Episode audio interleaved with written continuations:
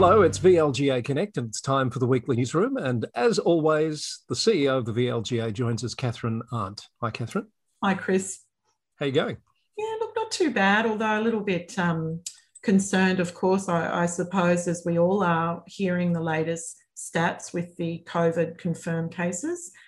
And um, I imagine that we're all waiting to hear what they look like again over the next few days to understand whether or not we will, will be continuing this lockdown that we're currently in. And just on that, I do, you know, offer my um, thoughts to to everyone. We're all in this literally together, but um, I know it is a very difficult time. Uh, dif- perhaps difficult um, more so for some than others, but certainly it's uh, it's a tough time here in Victoria. It is, and and look, kudos to all the people working in local government. The sense I've had this time around is, yep, here we go again, but we know what to do. We've got this, and all the protocols and the processes have. Uh, been uh, put in place very quickly and with a minimum of fuss, it seems to me. Mm, absolutely. And I don't envy um, the, the job that our health department, our bureaucrats, the acting premier, um, all of those decision makers having you know to do at the moment. So let's have a look at what's on the agenda for the newsroom. Now, can I firstly say thank you for your part in our special budget newsroom edition last week. That has certainly hit the mark because lots of people are watching and uh, listening to that episode.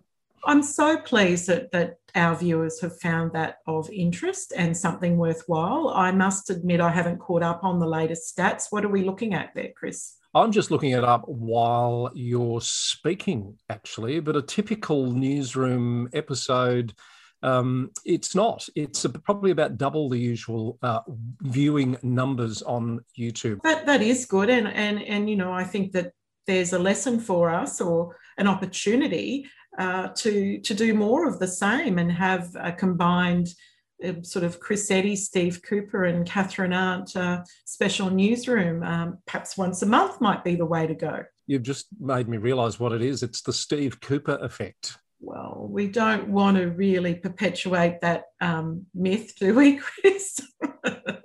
the HART Awards, uh, they were going to be a face to face event this coming Friday, but of course, uh, due to lockdown restrictions, you've made the call, along with Reconciliation Victoria, to move them into a virtual setting. Yes, we have. And we're really looking forward to that ceremony, although it will be a virtual ceremony. But what that does enable is for more people to join us and celebrate the wonderful initiatives that we've seen come in from all nominations, and in particular the finalists, looking at community based uh, initiatives that help uh, non Aboriginal people and Aboriginal people working together to strengthen uh, reconciliation efforts. So we're very pleased to have the Minister for Local Government opening those awards. We're also uh, joined by Sheena Watt, who is the uh, the member for the Northern Metropolitan Region, um, to celebrate the awards this Friday, starting at 11:30. If people would like to attend, they may do so by registering via our website. And I think you've got live radio streaming as well. We have 3KND are, are, supporting the event as they've done um, quite a few years for quite a few years now, and and live streaming the events. So that's always a um, you know an extra element I think that makes the award ceremony very special. Now, something that crossed my desk today, and I think yours as well, is this uh, this new tool that's being produced to help councils ensuring they're uh, they're picking up on drug and alcohol issues in their health and well-being plans. Did you want to tell us a bit about that, Catherine?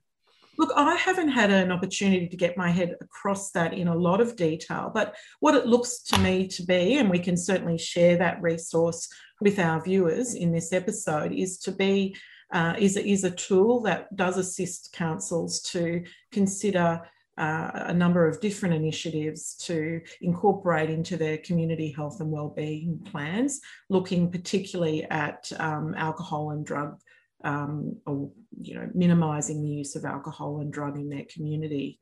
Um, I think that the Alcohol and Drug Foundation have been working with the MAV to get that information out they've also approached the, the VLGA to assist them in that. Uh, excellent. It's called The Art of Community Alcohol Management What Local Government Can Do to Prevent and Minimise Alcohol Related Harms. It does appear to be more alcohol focused than, uh, than drug focused but it does sound like a very useful tool. I know a lot of councils are already at the pointy end of their council plans and are folding in their health and wellbeing plans into those documents, but but there are still a few months yet to go before they have to have their council plans in.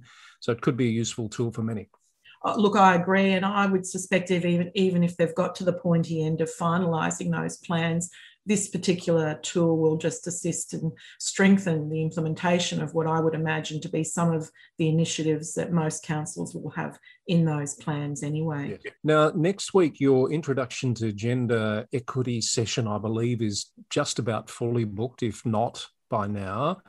But the demand for these sessions has been pretty strong, Catherine. Look, it has been. We've been overwhelmed by the level of interest that uh, we've received in these workshops. So we're rolling out a number of different workshops looking at the Gender Equality Act, the obligations of councillors and councils uh, in the implementation of that legislation, but also encouraging um, council officers and others who may not necessarily see the gender equity portfolio sitting in their um, piece of their, their work um, to come along and understand more about the, res- the requirements under the Gender Equality Act. Catherine, it um, occurs to me also while obviously a lot of people are looking at the requirements of that act um, and the rolling out of the Local Government Act 2020, etc., we're right in the middle of budget time and a lot of the you know the the grassroots things that councils do are coming into focus as well. I don't know about you but i've seen lots of reports of draft budgets with all sorts of uh,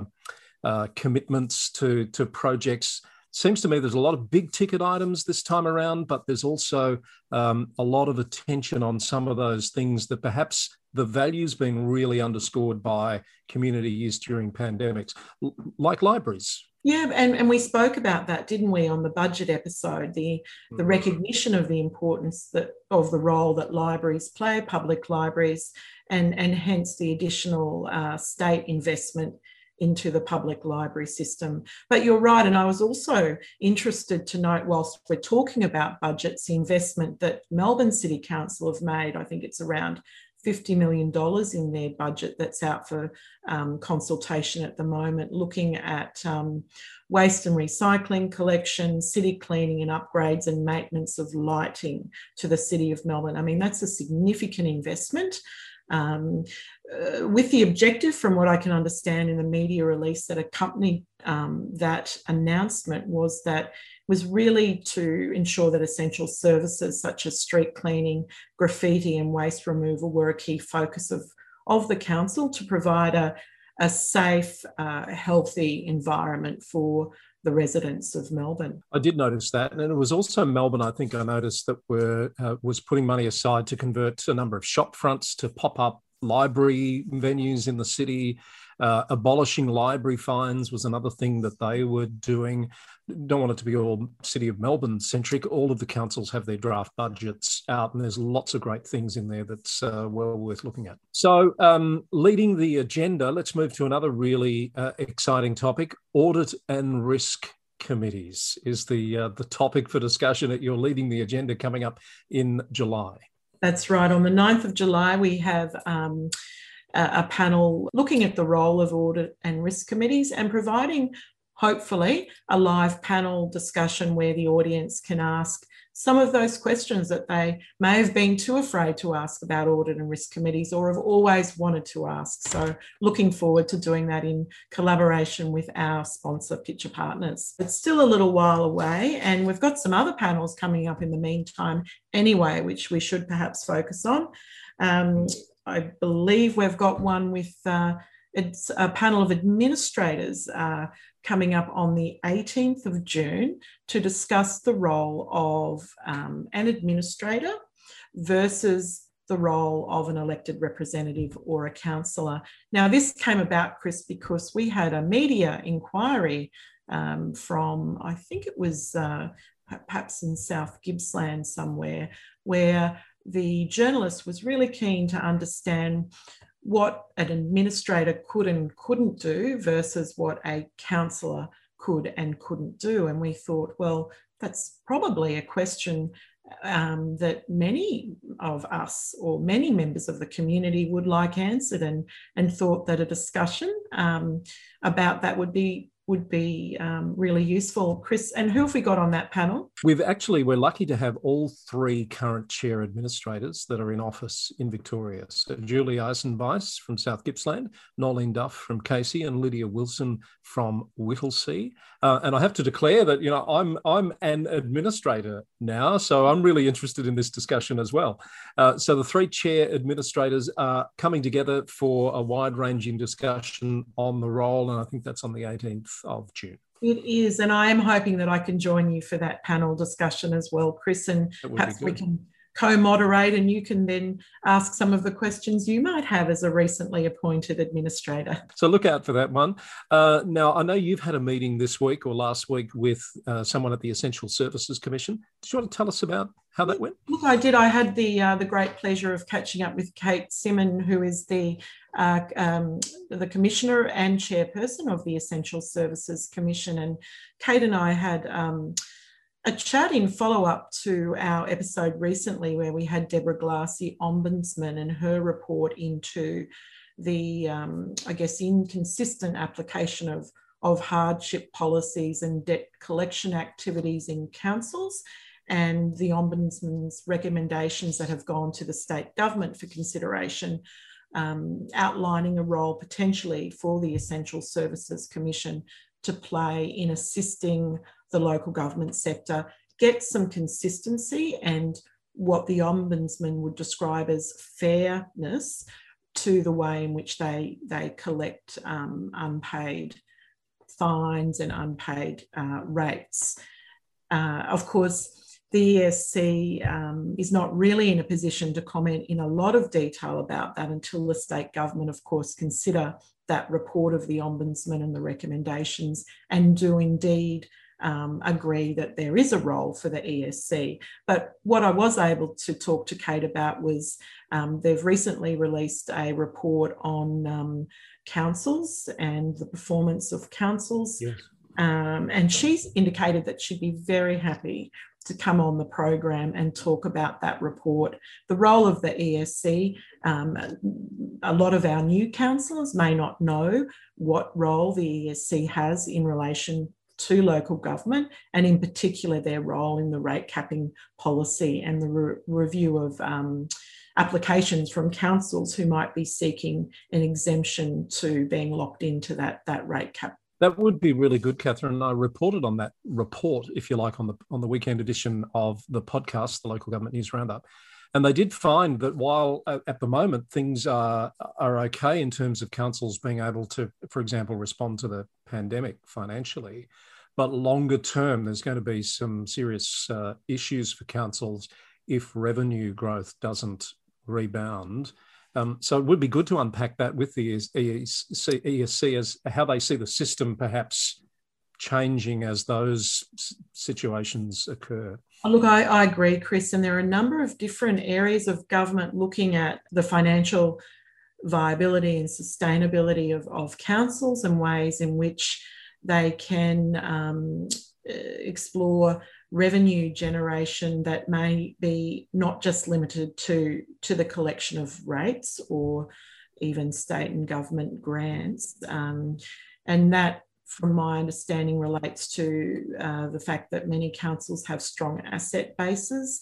However, um, there is, of course, an understandable reluctance by councillors and councils to borrow against um, their assets. And one of the impediments to that is the way, in fact, the Auditor General um, undertakes uh, his annual audits of council performance.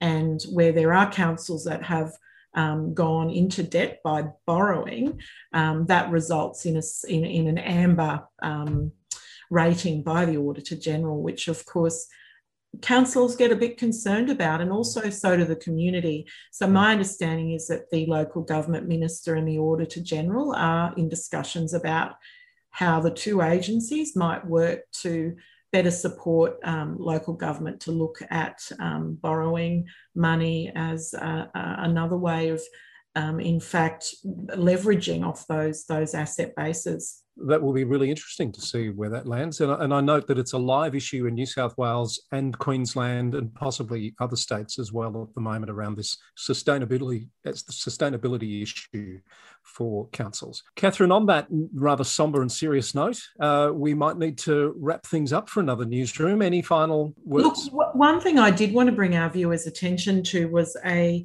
uh, a notice that came out of local government Victoria late on Friday. In fact, it was Friday evening that talked about the disclosure requirements and differ, differential rates. So, under the Local Government Act, there are obligations for um, council um, draft budgets to include a requirement to specify the objectives of any proposed differential rates. So, a number of draft budgets that are out there apparently do not meet the requirements currently um, outlined in the Local Government Act. So, we might um, send that link that came out from Local Government Victoria with this episode. But certainly, if councils need any more information, please contact us here at the VLGA. Thank you, Catherine. Thanks uh, for another episode of Newsroom. Good to talk as always. Hope you have a great week and looking forward to seeing you online at the HART Awards on Friday. Looking forward to it, Chris, and stay safe and well. Catherine Arndt, CEO of the VLGA, with us for the newsroom from VLGA Connect.